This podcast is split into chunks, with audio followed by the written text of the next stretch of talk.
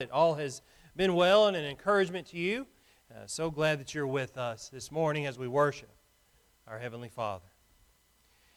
You might not have ever heard of the name Charles Roger Hargreaves, but he was a children's author, children's book author. If you've ever studied children's literature, it's pretty interesting. A lot of good artists. I've seen art exhibits about them. You know, the, the books are so small and, and simple, they have to be extremely well written.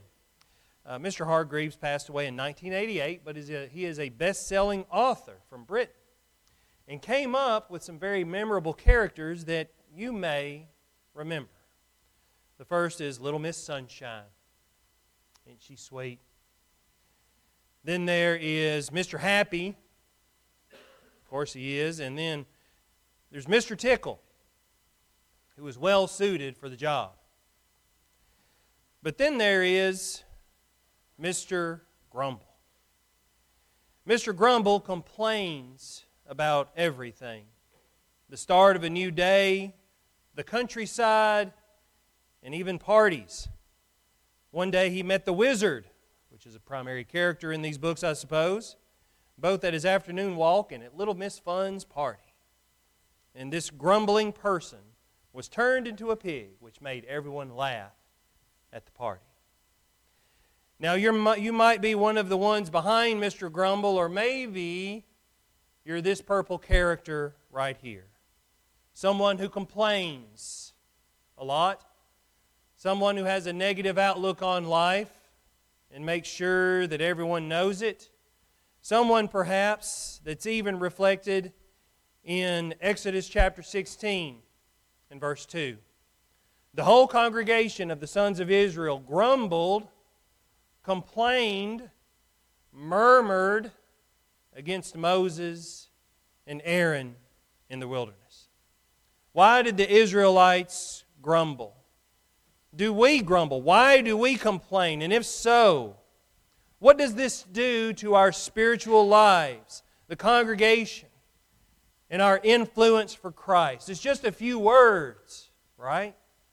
But as the New Testament and other passages teach us, our words make a tremendous difference on the lives of people. It can do great things or it can do harmful things, however we might use our words. Well, this morning we're going to focus on what complaining can do. What complaining can do to you, it can do to the lives of others. Philippians chapter two, verses fourteen and fifteen says, "Do all things without grumbling or disputing, so that you will prove yourselves to be blameless and innocent, children of God, above reproach, in the midst of a crooked and perverse generation, among whom you appear as lights in the world." So you see, grumbling or not grumbling puts you in, in one of two categories. Paul tells the Philippians, you know, don't grumble, don't dispute, so that you will prove that you are a child of God. Otherwise, you are putting yourself in the category of a crooked and perverse generation. And guess what? You're supposed to be lights there. You're supposed to be lights for Christ in this generation, but instead, instead you're complaining, you're grumbling, or you're murmuring. What does complaining get you? All behavior makes sense, even when it doesn't. All behavior makes sense because it gets the, something for that particular person. Complaining is getting somebody something. Those who complain or grumble, they typically have an agenda.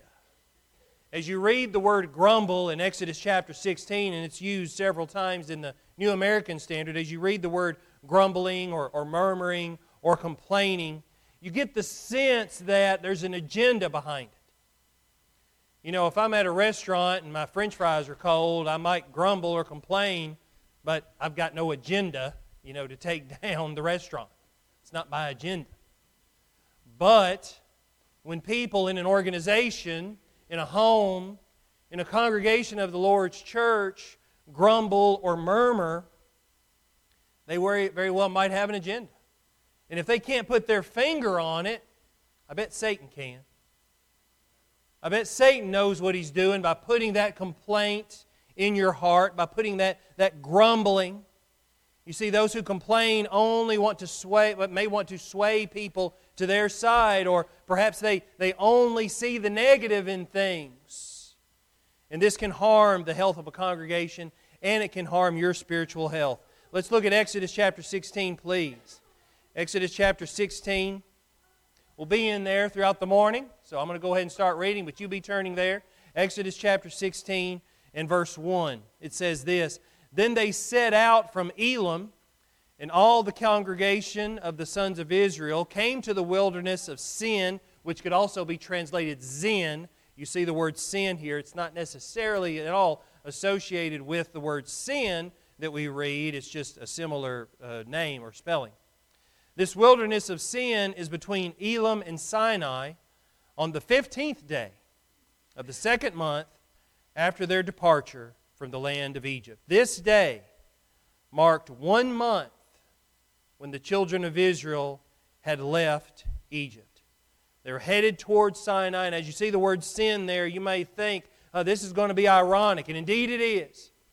For throughout this chapter, you see the children of Israel wanting other things, not wanting to follow God, indeed engaging in sin, disputing what Moses and Aaron and their Heavenly Father are trying to do.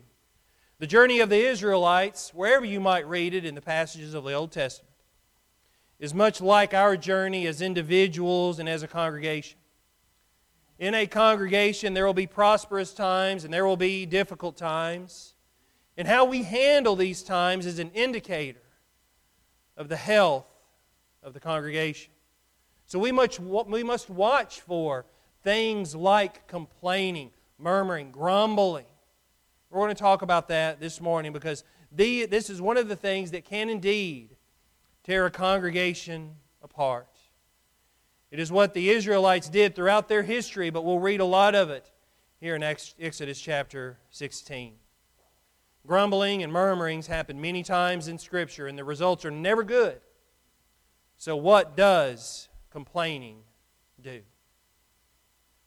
Complaining, first off, undermines the leadership. Let's look at Exodus chapter sixteen, verses two and three.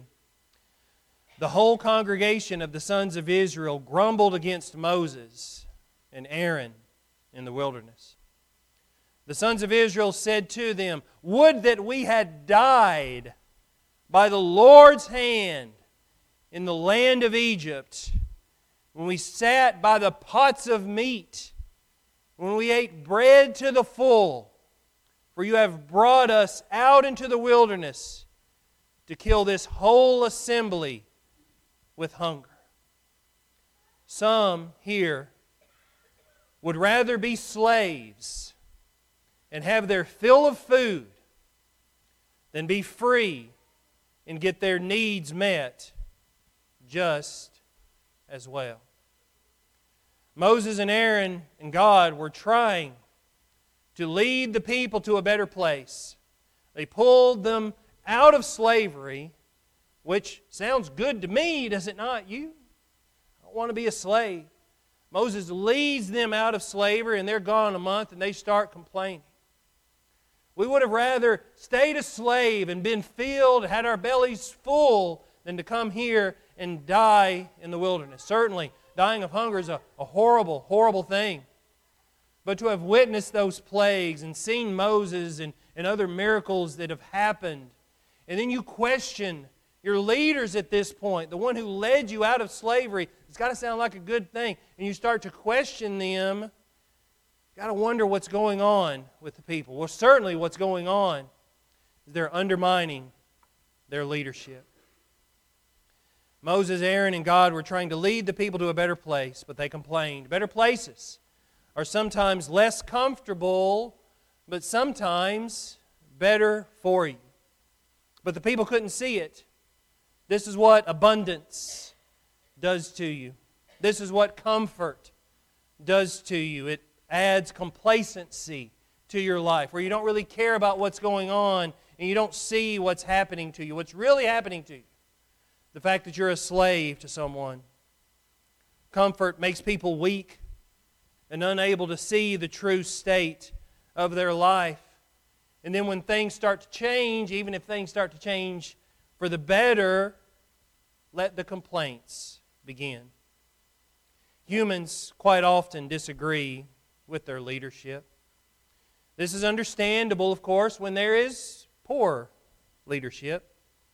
In poor leadership, these leaders don't understand the needs of those they lead. They think of themselves first, and they might even have impure motivators, such as pride, rather than mercy, or grace, or compassion. Good leaders do the opposite of that. And what we often forget is that leaders, our leaders and our deacons, our elders and our deacons put a lot of thought into what they do. Our elders and deacons, I know, lose sleep as they consider what is best for the individuals here in the congregation.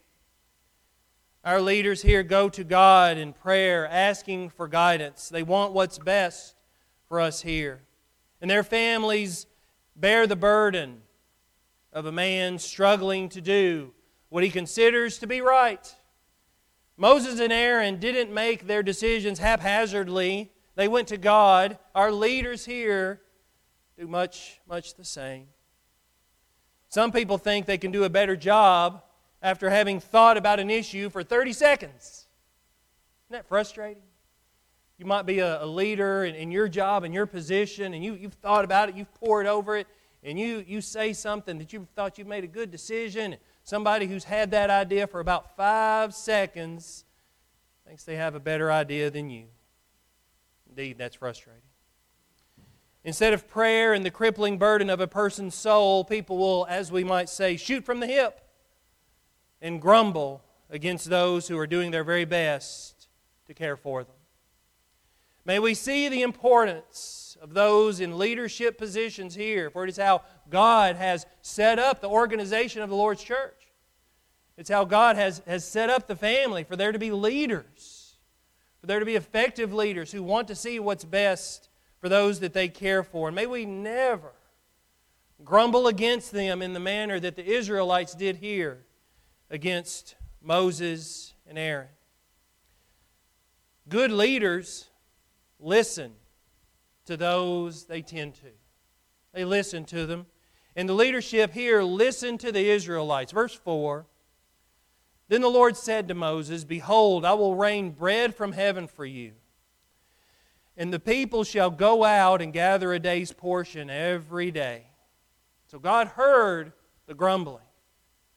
Concerned over food, they wanted to know what they would be eating. God, God heard them. Good leaders, you see, hear what the people need. And so God told Moses, "I will rain bread from heaven for you. And the people shall go out and gather a day's portion every day, that I may test them, whether or not they will walk in my instruction." The leader, the creator, is providing, but he wants to see if they'll follow his word. "On the sixth day, when they prepare what they bring in, it will be twice as much as they gather daily." So Moses and Aaron take part in this, as do the children of Israel in their portion. The leadership listened to the Israelites, but, but would the Israelites listen to the leadership? That's what God wants to have happen. He even mentions that in the passage. "I'm going to rain bread from heaven. We shall see if they will do what I instruct them to do." Complaining undermines leadership. Those who have been given the task of ensuring things go well here in a myriad of ways, particularly, though, our spiritual health. Which brings us to our next point. For complaining can hurt your spiritual growth. The Israelites had needs, and God was going to meet them. He was going to do that anyway, but He heard their complaining and decided to, to meet their needs. Aaron and Moses spoke to the Israelites about how they would be fed. Quail in the evening and bread in the morning. Let's look at verse six of Exodus chapter sixteen. "So Moses and Aaron said to all the sons of Israel, At evening you will know that the Lord has brought you out of the land of Egypt. And in the morning, You will see the glory of the Lord, for he hears your grumblings against the Lord. And what are we that you grumble against us? So they hear what's going on, and he's about to show them. So God's going to meet your needs, and you will know that he is the Lord your God. Aside from the fact that you've already done all these other wondrous things, but you're going to know, you're going to see, and you're going to understand that he is the Lord your God. Let's jump down to verse eighteen. So they were to gather up bread and, and so forth as they went out uh, in the mornings, and quail would be ready for them in the evenings. Verse eighteen, when they measured the bread with an omer, he who had gathered much had no excess, and he who had gathered little had no lack. Every man gathered as much as he should eat. So they, they went, you see, and, and gathered as much as they needed. And they wouldn't have more than they needed. They would have just the right amount. Moses said to them, let no man eat, leave any of it until morning.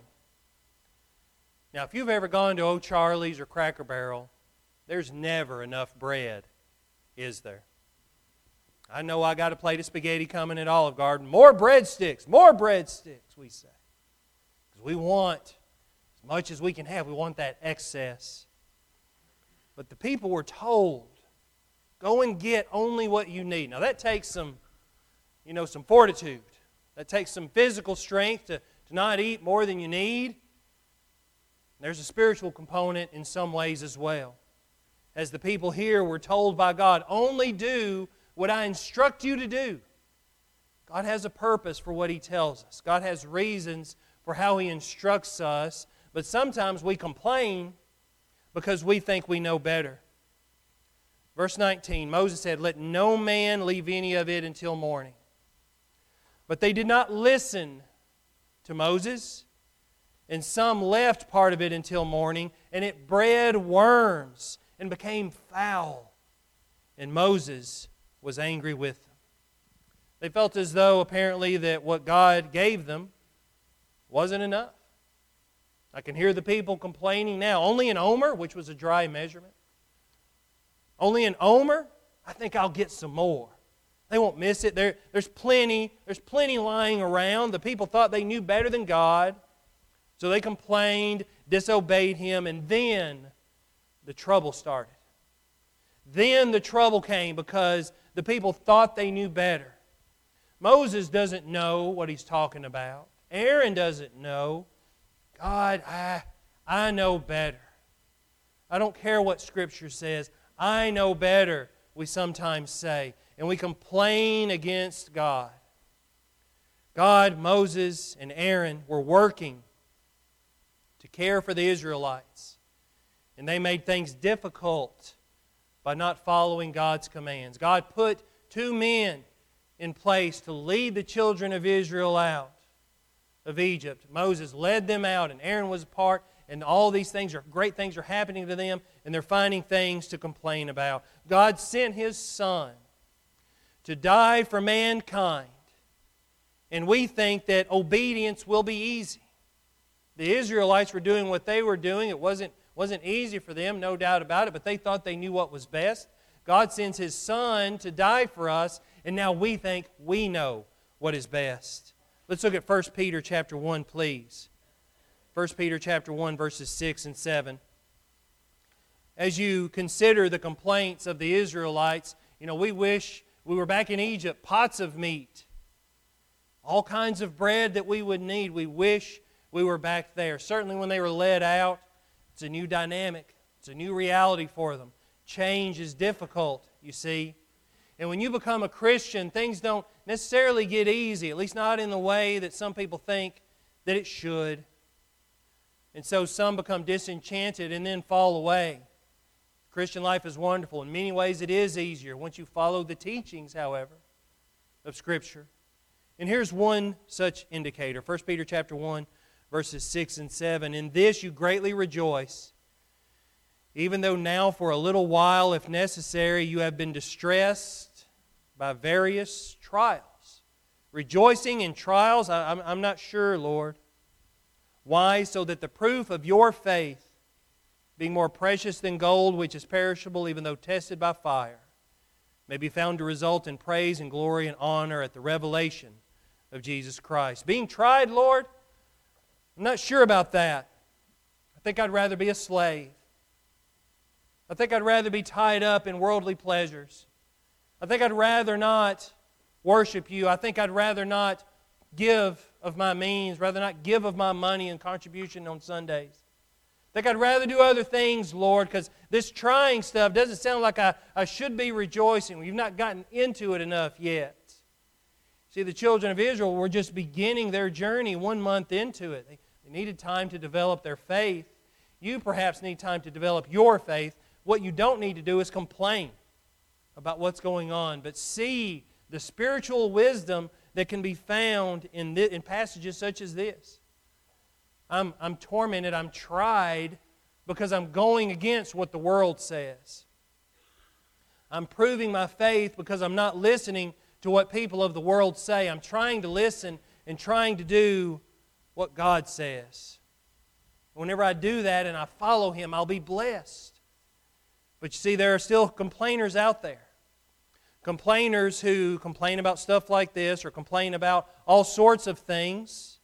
And they start trouble. We read of this in Jude one, verse sixteen says, these are grumblers, these, these evil people. He's referencing from earlier in the passage. These evil people are grumblers, finding fault. That's what complainers do. They find fault with something. As good as things might go, let me find something wrong with it. Let me find something wrong with it so I can show how smart I am, so I can show that maybe I have a better idea, so I can pull people to my side, so I can start a dispute, so I can start a division. Let me allow this complaint to come forth, this grumbling, following after their own lust.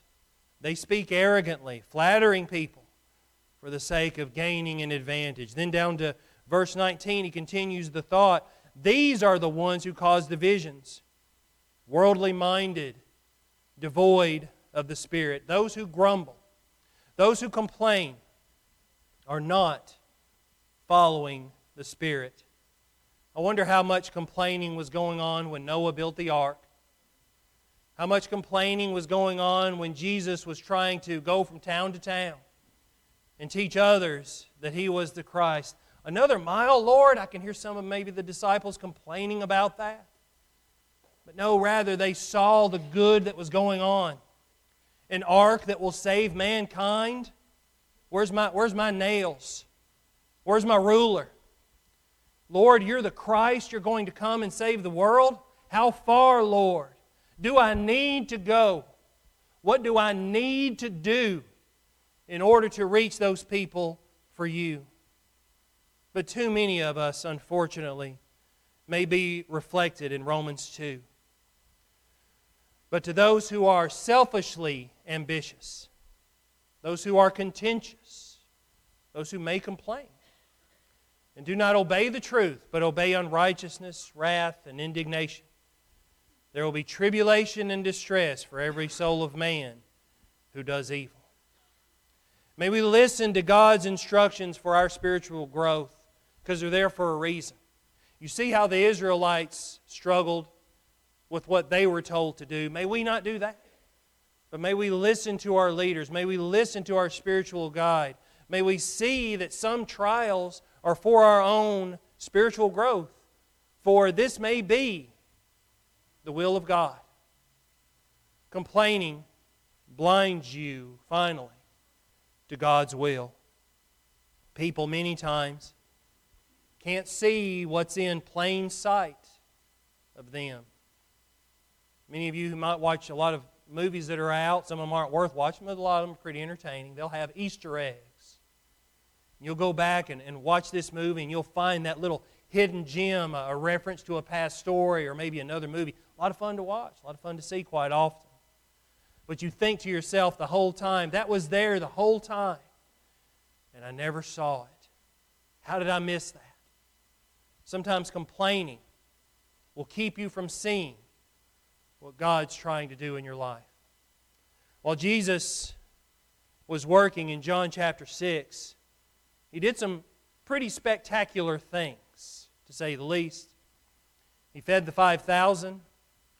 He walks on the water, and he references the Israelites eating manna, the story we're talking about this morning, and explains how he himself is the bread of life. Jesus was trying to show the people he was the Son of God, but they could not see it. John chapter six, beginning with verse twenty-six. He'd been speaking for quite some time here. He, like I said, fed the five thousand, performed other miracles. And so he's, he's laying it out there, but they can't see it. I don't, I don't know. Maybe Jesus was walking in the shallows. Maybe it was just a foot deep. Who knows? Or maybe the five thousand. You know, that's, that was kind of stale. The bread and the fish, those things, you know, they weren't seasoned quite right. Not how I like it. Maybe they're complaining about these things. You're the bread of life. Who do you think you are? Forgetting the miracles he had just shown them.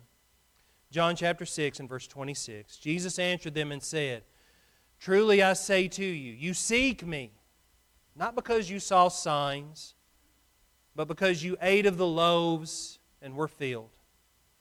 Do not work for the food which perishes, but for the food which endures to eternal life, which the Son of Man will give to you, for on him the Father God has set his seal." Therefore they said to him, "What shall we do, so that we may work the works of God?" So Jesus called them on what they were doing. I mean, it sounds like the bread was pretty good. You know, you're following me because you saw that miracle. You need to follow me because of the teachings. And they say, "What shall we do so that we may work the works of God?" Jesus answered and said to them, "This is the work of God, that you believe in him who has sent me, whom he has sent." So they said to them, "What then do you do for a sign, so that we may see and believe you? What works do you perform?" You might call this a microaggression. They just saw him perform some of these miracles. "Lord, what signs do you do?" I'm still not impressed. Our fathers ate the manna in the wilderness, as it is written, "He gave them bread out of heaven to eat." Jesus then said to them, "Truly, truly, I say to you, it is not Moses who has given you the bread out of heaven, but it is my Father who gives you the true bread out of heaven." Think, talking of himself. "For the bread of God is that which comes down out of heaven and gives life to the world." Then they said to him, "Lord, always give us this bread." Jesus said to them, "I am the bread of life. He who comes to me will not hunger, and he who believes in me will never thirst. But I said to you that you have seen me, and yet do not believe." Not too impressed with what he had done, I suppose, and they want to, they want more. And he tells them, "You still do not believe. How often do you ask God to send you peace and you neglect it? To send you blessings and you don't count them? To send you friendships and you push them to the side? Because it's not good enough. It's not what you thought it should be. Because you know better than God. Because you're walking outside and, and picking up manna, picking up blessings, picking up the bread that rained from heaven, and you're saying, kind of small, not big enough, my omer, maybe if we was two, we could be all right, and I wouldn't complain quite so much." But you do. And in that complaining, you are blind to God's will. So we need to start complaining less. And the way to do that, four easy steps to complain less. Make the decision to complain less, because it is a decision. Many of us are very automatic in our complaining, so you might have to take an extra second to think, what's this complaining actually going to do? Is it going to hurt someone? Is it going to hurt me? Perhaps God is trying to do something in my life, so decide to complain less. Next, complain only in instances when you believe it will affect real and positive change. Sometimes complaining is necessary. This is known as instrumental complaining. It's where you think that what you say to someone might prove constructive, might, might prove to be instructive for that person. Real change comes quite often when people decide there's a positive change that needs to happen, and I want to see to it that it does. Consider next whether affirmation or some other strategy will work better. Sometimes things need to be pushed along for change, not because they're negative or you want to see it happen so you'll start complaining, but rather what is needed in those moments is some type of positive affirmation. Something that someone can see and hear, and they start moving more in that direction. Because you didn't complain, but because you saw the good that was in them.